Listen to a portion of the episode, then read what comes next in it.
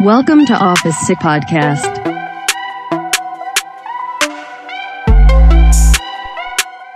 เริ่มทำงานช่วงแรก เก็บเงินไม่อยู่ทำยังไงดี สวัสดีครับก้าน สวัสดีครับพี่ดวง เออ น้องก้าน พี่อยากจะถามน้องก้านนิดนึงว่าก้านใช้เวลากี่ปีครับ ถึงจะเริ่มเก็บเงิน ผมมาเริ่มเก็บเงินมาตั้งแต่แรก ๆ เลยครับ คือตั้งแต่แบบจบใหม่ทำงานที่แรกก็เริ่มเก็บเงินแล้วเหรอ ใช่พี่คือปีแรกเนี่ยผมเริ่มเก็บเงินแล้ว แต่ว่า จะเก็บในยอดที่มันน้อยอืมเริ่มแบบปีปีแรกพันหนึ่งปีต่อไปสองพันอะไรแบบเฮ้ยนี้โอ้โหปีหนึ่งเก็บพันเดียว ปีที่สองก็เก็บสองพันอะเป็นสามพันแล้วเป็นสามพันเอ้ยรวยเลยเนี่ยใจเย็นพี่ใจเย็นเดือนละพันเดือนละสองพันครับอ๋อผมเดือนละพันเดือนละสองพันเลยเอ้ยไม่เก็บเยอะจังวะใช่พี่ก็ก็ตั้งใจไว้แล้วก็อ่าฮะแต่ว่ามันก็จะมีเรื่องที่ต้องใช้เงินเข้ามาคอืรับมแล้วพี่ดวงล่ะครับ เริ่มเก็บเงินตอนไหน จริงๆ ถ้าเกิดพูดแบบไม่หลอกกันเลยนะก้าน พี่มาเริ่มเก็บเงินตอนเมื่อไม่นานมานี้เองครับ ตอนอายุมายี่แปดยี่แปดกลางๆนะจะยี่สิบเก้าเนี่ยเริ่มเก็บเงินแล้วตอนนั้นก็เริ่มคิดวางแผนครอบครัวไงอ๋อก็เลยว่าเฮ้ยสนใจไปจีบสาวมีไว้เงินนิดนึงตรงนี้เต้องมีเงินนิดนึงมันต้องมีแล้วว่ะจังหวะเนี้ยคือโดนกดดันไงก็เลยเริ่มเก็บแบบจริงๆจังๆอะนะแต่ก็บอกตามตรงก็เริ่มได้ช้าแหละพี่อะนะครับแต่แต่ก็ไม่ไม่ช้าเท่าไหร่มั้งครับ ตอนนี้ก็เริ่มแล้ว เออตอนนี้ก็เริ่มแล้วล่ะ ครับผมก็ ทุกคนแหละพี่เมื่อตอนเริ่มทำงานใหม่ๆอะคนส่วนใหญ่จะเริ่มเดินตามความฝันที่มีตั้งแต่ช่วงวัยเรียนนะครับบางคนเนี่ยอยากมีโทรศัพท์ใหม่ บางคนอยากมีรถขับ แต่มีเพียงส่วนน้อยเท่านั้นนะครับ ที่จะเริ่มวางแผนการเงินอย่างจริงจังทำให้เมื่อเวลาผ่านไปสองสามปีเนี่ยก็จะเริ่มสังเกตตัวเองว่าทำไมไม่มีเงินเก็บเลยทำไมเป็นแบบนี้ วันนี้เราจะมาพูดคุยกันถึงสาเหตุ และวิธีการแก้ไขกันครับ จัดมาครับก้านครับผมสาเหตุแรกครับ การขาดแรงกระตุ้นในการออมเงิน เพราะไม่ได้พูดถูกปลูกฝังเรื่องของการเงินและการออมมาตั้งแต่เด็กๆครับทำให้มีความคิดว่าอายุยังน้อยไว้ค่อยออมก็ได้เพิ่งเริ่มทำงานเงินเดือนน้อย ใช้จ่ายยังไม่พอจะออมได้อย่างไรครับเออว่ะ อันนี้ถ้าเกิดมองย้อนกลับไปตัวพี่เองนะ พี่ก็รู้สึกแบบแบบนี้จริงๆนะเพราะเออมันแบบไม่มีแรงกระตุ้นว่ะ แล้วก็ไม่รู้จะออมไปทำไมอะอยากใช้ก็ใช้อยากกินก็กินนะช่วงแรกๆนะเพราะเราหาเงินเองได้แล้วอะทีเนี้ยพี่มองว่า สาเหตุเหล่านี้มันแก้ไขได้นะครับ โดยเราอะต้องลองตั้งเป้าหมายให้ชัดเจนก่อน แล้วก็ต้องปฏิบัติตามอย่างเคร่งครัดพี่มองว่าตรงนี้วินัยเป็นเรื่องที่สำคัญมากนะครับ ซึ่งตอนนั้นนะบอกตรงนะ พี่ก็ไม่มีวินัยเหมือนกัน อยากกินก็กิน อยากใช้ก็ใช้ อยากได้อะไรก็ซื้อนะครับ เป็นเรื่องปกตินะพี่ว่าทุกคนอะหลาย ๆ คนเพื่อนพี่ก็เป็นเหมือนกันรวมถึงตัวพี่เองด้วยนะครับ แต่ที่แนะนำเนี่ยก็คือเหมือนกับเอาบทเรียนนะคือมองตัวเองแล้วก็อยากจะแนะนำน้องๆนะครับ ที่เพิ่งจะเริ่มวัยทำงานนะครับว่าจะเออเนี่ยเราต้องอาจจะต้องเริ่มตั้งเป้าก่อนนะครับ ไม่ต้องตั้งเป้าไกลอะไรขนาดนั้นนะครับ เพราะว่ายิ่งตั้งเป้าไกลอะพอเรามองอะไรสูงๆมากๆอะบางทีเราจะรู้สึกท้อเมื่อยคอด้วยเมื่อยคอด้วยนะเพราะฉะนั้นมองต่ำๆไว้ร้อยสองร้อยไปก่อนเออร้อยสองร้อยไปก่อนไม่ต้องแบบโอ้โหเดือนโอ้ยจากก้าเนี่ยโหดไปเดือนละพันสองพันนะครับที่ว่าแบบอะร้อยสองร้อยก่อนนะเพราะว่าพอเราเริ่มเก็บอะ เก็บเยอะๆเข้าเยอะๆเข้าอะอย่างพี่รู้สึกนะพี่เริ่มเก็บอะตอนแรกพี่ก็แบบเฮ้ยพี่ก็เริ่มเก็บพอๆก้าเลยนะเดือนละพันพันห้าอะไรเงี้ย แต่พอเริ่มแรกๆมันก็น้อยนะ แต่พอแบบมองไปสามสี่เดือนเฮ้ยก็ได้สี่ห้าพันเหมือนกันนะกำลังใจมันก็ค่อยๆมานะครับ เพราะฉะนั้นเนี่ยไม่ต้องตั้งเป้าไกลอะไรว่าอุ้ยจะรวยจะได้เป็นล้านภายในหนึ่งปีเลยก็ได้เก็บอะไรขนาดนั้น ไม่ต้องขนาดนั้นก็ได้นะอาจจะก็อะเดือนละร้อยสองร้อยห้าร้อยค่อยๆเพิ่มไปนะครับ ประมาณนี้ก่อนนะครับสาเหตุที่สองครับผม ใช้จ่ายฟุ่มเฟือยครับ หมดกันไปเท่าไหร่แล้วครับ กับคำว่าของมันต้องมี มีไว้ไม่ใช้ดีกว่า จะใช้แล้วไม่มีครับ เฮ้ยคำนี้คุ้นประโยคคุ้นหูๆเออเป็นสาเหตุที่ทำให้เสียเงินกับสิ่งที่ไม่จำเป็นจริง ๆ สิ่งของหลายอย่างซื้อมาใช้แค่ไม่กี่ครั้ง หรือไม่ใช้เลยก็มีครับอือหือหรือการท่องเที่ยวเพื่อหาประสบการณ์บ่อยเกินไปก็เป็นปัญหาได้ อันนี้เอออัอันนี้จะแก้ยังไงดีครับพี่ อันนี้แก้เหรอก็ก็ค่อยกดกระดุมก่อนอืมคนละแก้นะคครับนละผมแก้ใช่ไหมโอเค จริง ๆ แล้วเนี่ย อันเนี้ย พูดตรงๆอะช่วงแรกของการทำงานอะ พี่ก็เป็นนะใช้จ่ายชุ่มเฟือยอะฟุ่มฟุ่มเฟืเฟืออยยเนี่ยแสดงว่าเป็นจริงเอ้ยเป็นจริงนะไม่ได้โกหกกันเลย เพราะว่าจริง ๆ นะคือแบบบางอย่างอะอย่างบางบางไอเทมอะเพื่อนมีอะเราก็อยากมีด้วยบางทีมันเราก็รู้สึกว่ามันก็จำเป็นน่ะมันก็ต้องมีมันใช้สำหรับการทำงาน ใช้สำหรับอำนวยความสะดวกของเราอะไรอย่างเงี้ย มันก็เลยแบบทำให้เราอะใช้จ่ายโดยอาจจะไม่ได้คิดอะไรมาก แต่จริงๆแล้วเนี่ยเทคนิคการแก้ปัญหาตรงนี้ง่ายนิดเดียวนะ คือเราลองใช้เทคนิคของการรอคอยดู เมื่อเราเห็นสิ่งของที่เราต้องการที่จะซื้อแล้วเนี่ย ให้เราทิ้งระยะเวลาไปสักอย่างน้อย2อถึงสวันก่อน แล้วเราพิจารณาตัวเองนะครับ แล้วก็มาถามกับตัวเองทีหนึ่งว่าเฮ้ยไอของที่เราอยากได้เนี่ยณตอนเนี้ยเรายังอยากได้มันอยู่หรือเปล่า ถ้าคำตอบว่าอยากได้ก็จัดไปเลยครับ แต่ถ้าเราเราตอบตัวเองว่าเอ้ยเราก็ไม่ได้อยากได้อะไรขนาดนั้นนี่หว่า ต้องบอกว่าบางทีอะ เวลาเราอยู่สถานการณ์หน้า shop หรือแบบอยู่ในสถานการณ์ที่ต้องตัดสินใจอะบางทีมันไม่ใช่แบบแค่เราคนเดียวนะมันอาจจะเป็นแบบเซลล์เขาอาจจะมาบิวอะไรเงี้ยมาบิวเรา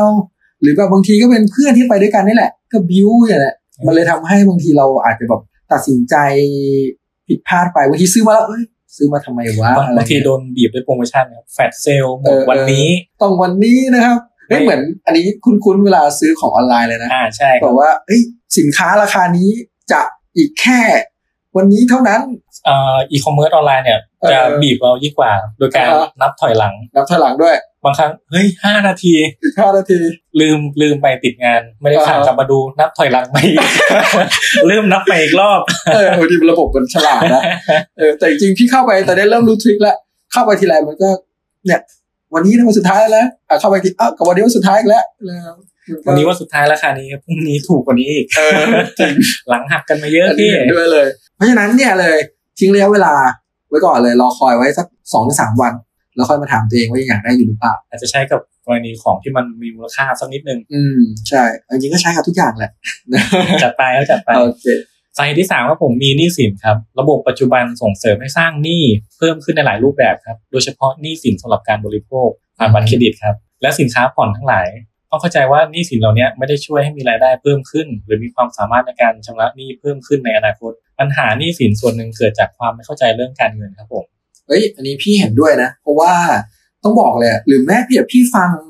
พอดแคสต์เกี่ยวกับ ที่เขาสอนเกี่ยวกับเรื่องการเก็บเงินหรืออะไรเงี้ยเขาก็จะชอบของใครก็ไม่ของใครก็เนี่ยเสียงฮิ้วขึ้นมาเลยนะครับ ผมคนดุมเอ้ยไม่ไม่ไปเอาเดียวไม่เอาเดียวนะครับไม่อยากพลาดพิงนะครับ แต่ก็ฮิ้ว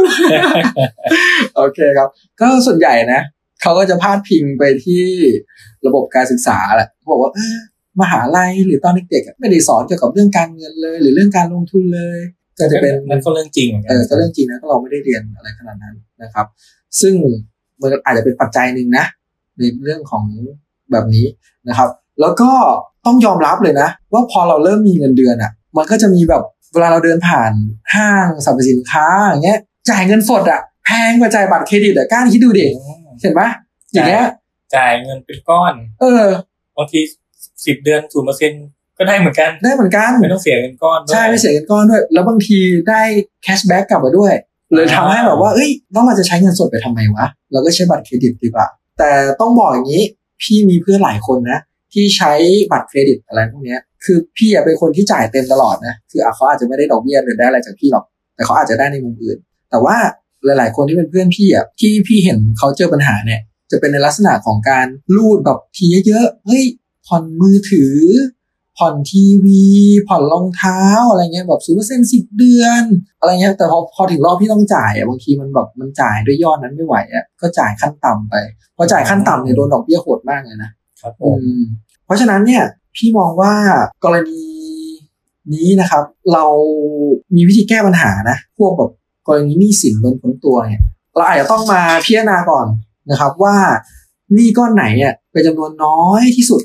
หรือเป็นหนี้ก้อนไหนที่มีจำนวนดอกเบี้ยเนี่ยมากที่สุดนะครับ เพื่อจะมาวิเคราะห์แล้วเอ้ยเราควรที่จะปิดหนี้ก้อนไหนก่อน เพื่อที่จะแบบประหยัดในเรื่องของการโดน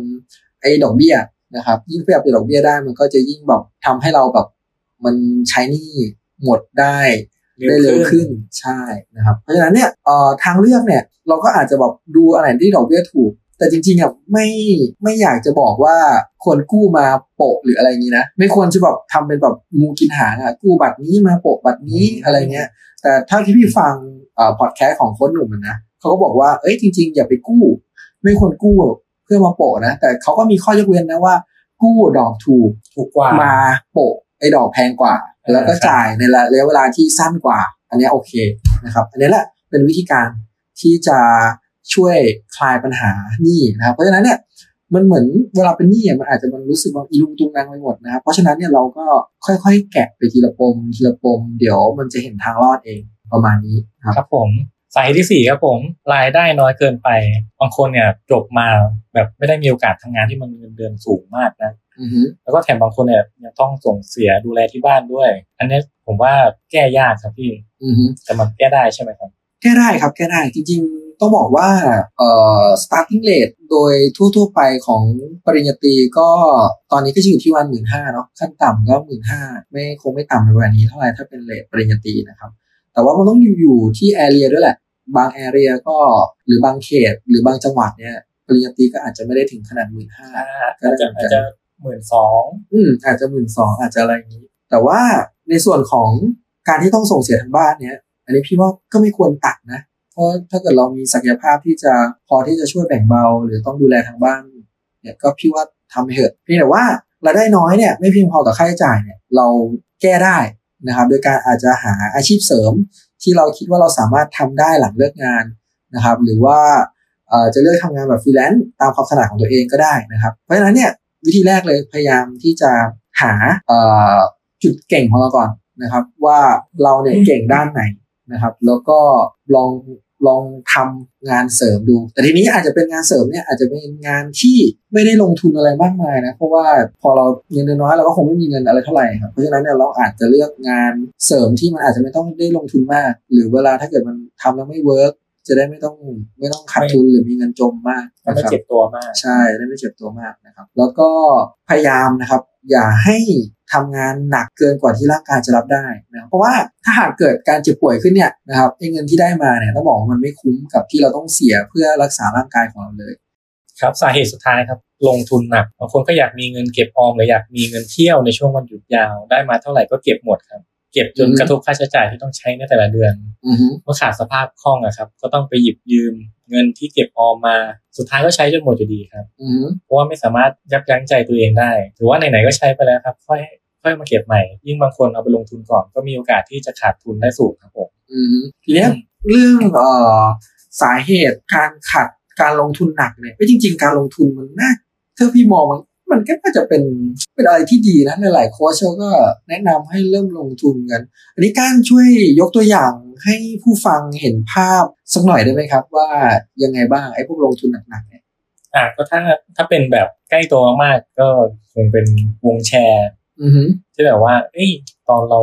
ตอนเราเข้าไปอะเราเห็นดอกแล้วแบบอืมเราเฮ้ยต้องรอดใจว่ะ เล่นหลายมือหน่อยอ่าฮะแล้วสุดท้ายมันก็ไม่ทันนะครับอ่าฮะมาจ่ายไม่ทันเราก็ต้องหาเงินมาจ่ายส่วนนี้ให้ได้ไม่งั้นเราก็จะไม่ได้ดอกที่เราหวังเอาไว้จะต้องไปกู้ไปยืมอะไรอย่างอาจนี้จะต้องอาจจะไปยืมเพื่อนหรือว่าอืมอาจจะต้องไปหาเงินที่ส่วนอื่นมาอืมเดี๋ยวไปกู้กู้แพงกว่าดอกเบี้ยแชร์ที่จะได้อีกอะไรอย่างนี้ใช่ไหมใช่ครับ ใช่อืมซึ่งมันอาจจะเท่าทุนหรือมมันอาจจะอาจจะขาดทุนเลยก็ได้ อืมเฮ้ยไอตัวเนี้ยพี่มองเห็น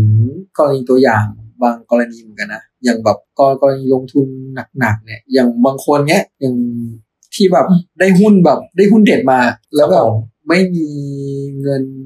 ที่จะซื้อหุ้นตัวนั้นนะครับ ก็ไปเปิดบัญชีเขาเรียกบัญชีมาจินก็คือเหมือนกับไปยืม ไปยืมเงินของโบรกเพื่อที่มาซื้อหุ้นก่อน ถ้าเกิดมันหุ้นมันขึ้นอะ ได้กำไรเอ้ยก็ได้เยอะนะ แต่ว่าทีเนี้ยถ้าเกิดหุ้นมันลงอะ จนถึงแบบว่าราคาเงินหลักประกันหมดแล้วเนี่ย มันจะเรียกว่า margin call นะก็คือเหมือนกับมันจะบังคับขายอะแทนที่จะได้กำไรหรือแทนที่จะได้แบบอะไรที่มันมั่นคงอะปรากฏว่าขาดทุนทุนหดอะไรหายหมดเลย อันนี้ก็เป็นตัวอย่างหนึ่งนะแบบลงทุนหนักๆอะไรเงี้ยเพราะฉะนั้นเนี่ยการลงทุนมันก็ต้องแบบดูตามความสามารถของเราด้วย แล้วก็ในความสามารถในเรื่องของการลงทุนของเราด้วยนะตรงนี้หนึ่งละก็ไม่ควรที่ไปเสี่ยงกับมันมาก แล้วก็การเก็บออมเนี่ย พี่มองว่ามันควรที่จะเก็บแต่พอดีนะ พี่มองว่ามันต้องดูว่ารายจ่ายของเราอะ เรามีค่ามัดจำเอ้ย พูดผิด เรามีค่าใช้จ่ายประจำอะไรบ้างนะครับ ที่มันจำเป็นอะนะแล้วเราก็อาจจะตัดส่วนนั้นไปก่อน ตัดตัดตัดไปแล้วก็เหลือแล้วก็เก็บไปเลย อาจจะสักสิบเปอร์เซ็นยี่สิบเปอร์เซ็นก็แล้วแต่หรือไม่ต้องถึงขนาดนี้ก็ได้ เก็บเท่าที่เราไหวครับ แล้วเราถ้าเรารู้ว่าเราเป็นคนใช้เงินเก่งนะครับ แล้วก็ยับยั้งชั่งใจไม่ค่อยได้เนี่ย เพราะฉะนั้นเนี่ยเราก็ควรที่จะฝากเงินไว้ในบัญชีออมทรัพย์ นะครับ แบบธรรมดาก็ได้เผื่อแบบเพื่อไม่แบบไม่เสียโอกาสในการเอ่อเสียดอกเบี้ย ถ้าเกิดต้องเอาเงินออกมาหมุนก่อนอืมนะครับ ประมาณนี้ แต่ว่า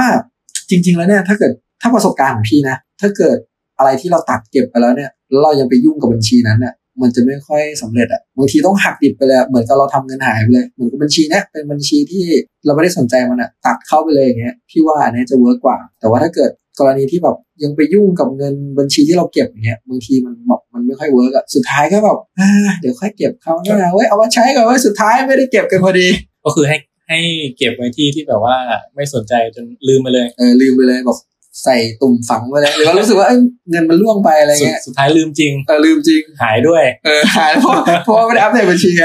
บัญชีไม่เคลื่อนไหวถูกอ๋อธนาคารตัดตัดตัดจนหมดเลย เรียบร้อยครับเรียบร้อยเลยโอเค ครับเห็นแบบนี้แล้วก็อย่าลืมปรับเปลี่ยนพฤติกรรมกันนะครับมเพื่อจะได้มีเงินเก็บและก้าวสู่เส้นทางที่มั่งคั่งได้เร็วขึ้น ลองจินตนาการถึงอนาคตข้างหน้าเมื่อเราแก่ตัวลงนะครับ จนช่วยเหลือตัวเองไม่ได้ ไม่มีเงินใช้อารมณ์ตอนนั้นคงจะแย่มากๆเลยครับโอ้ น่าจะแย่มากๆเลยนะครับเนี่ยอะสุดท้ายนี้แหละครับ เราทั้งสองคนก็อยากจะกล่าวกับผู้ฟังว่าทำไมไม่บอกช้างทำไมไม่บอกม้า มาบอกลากันทำไมครับ สวัสดีครับ สวัสดีครับ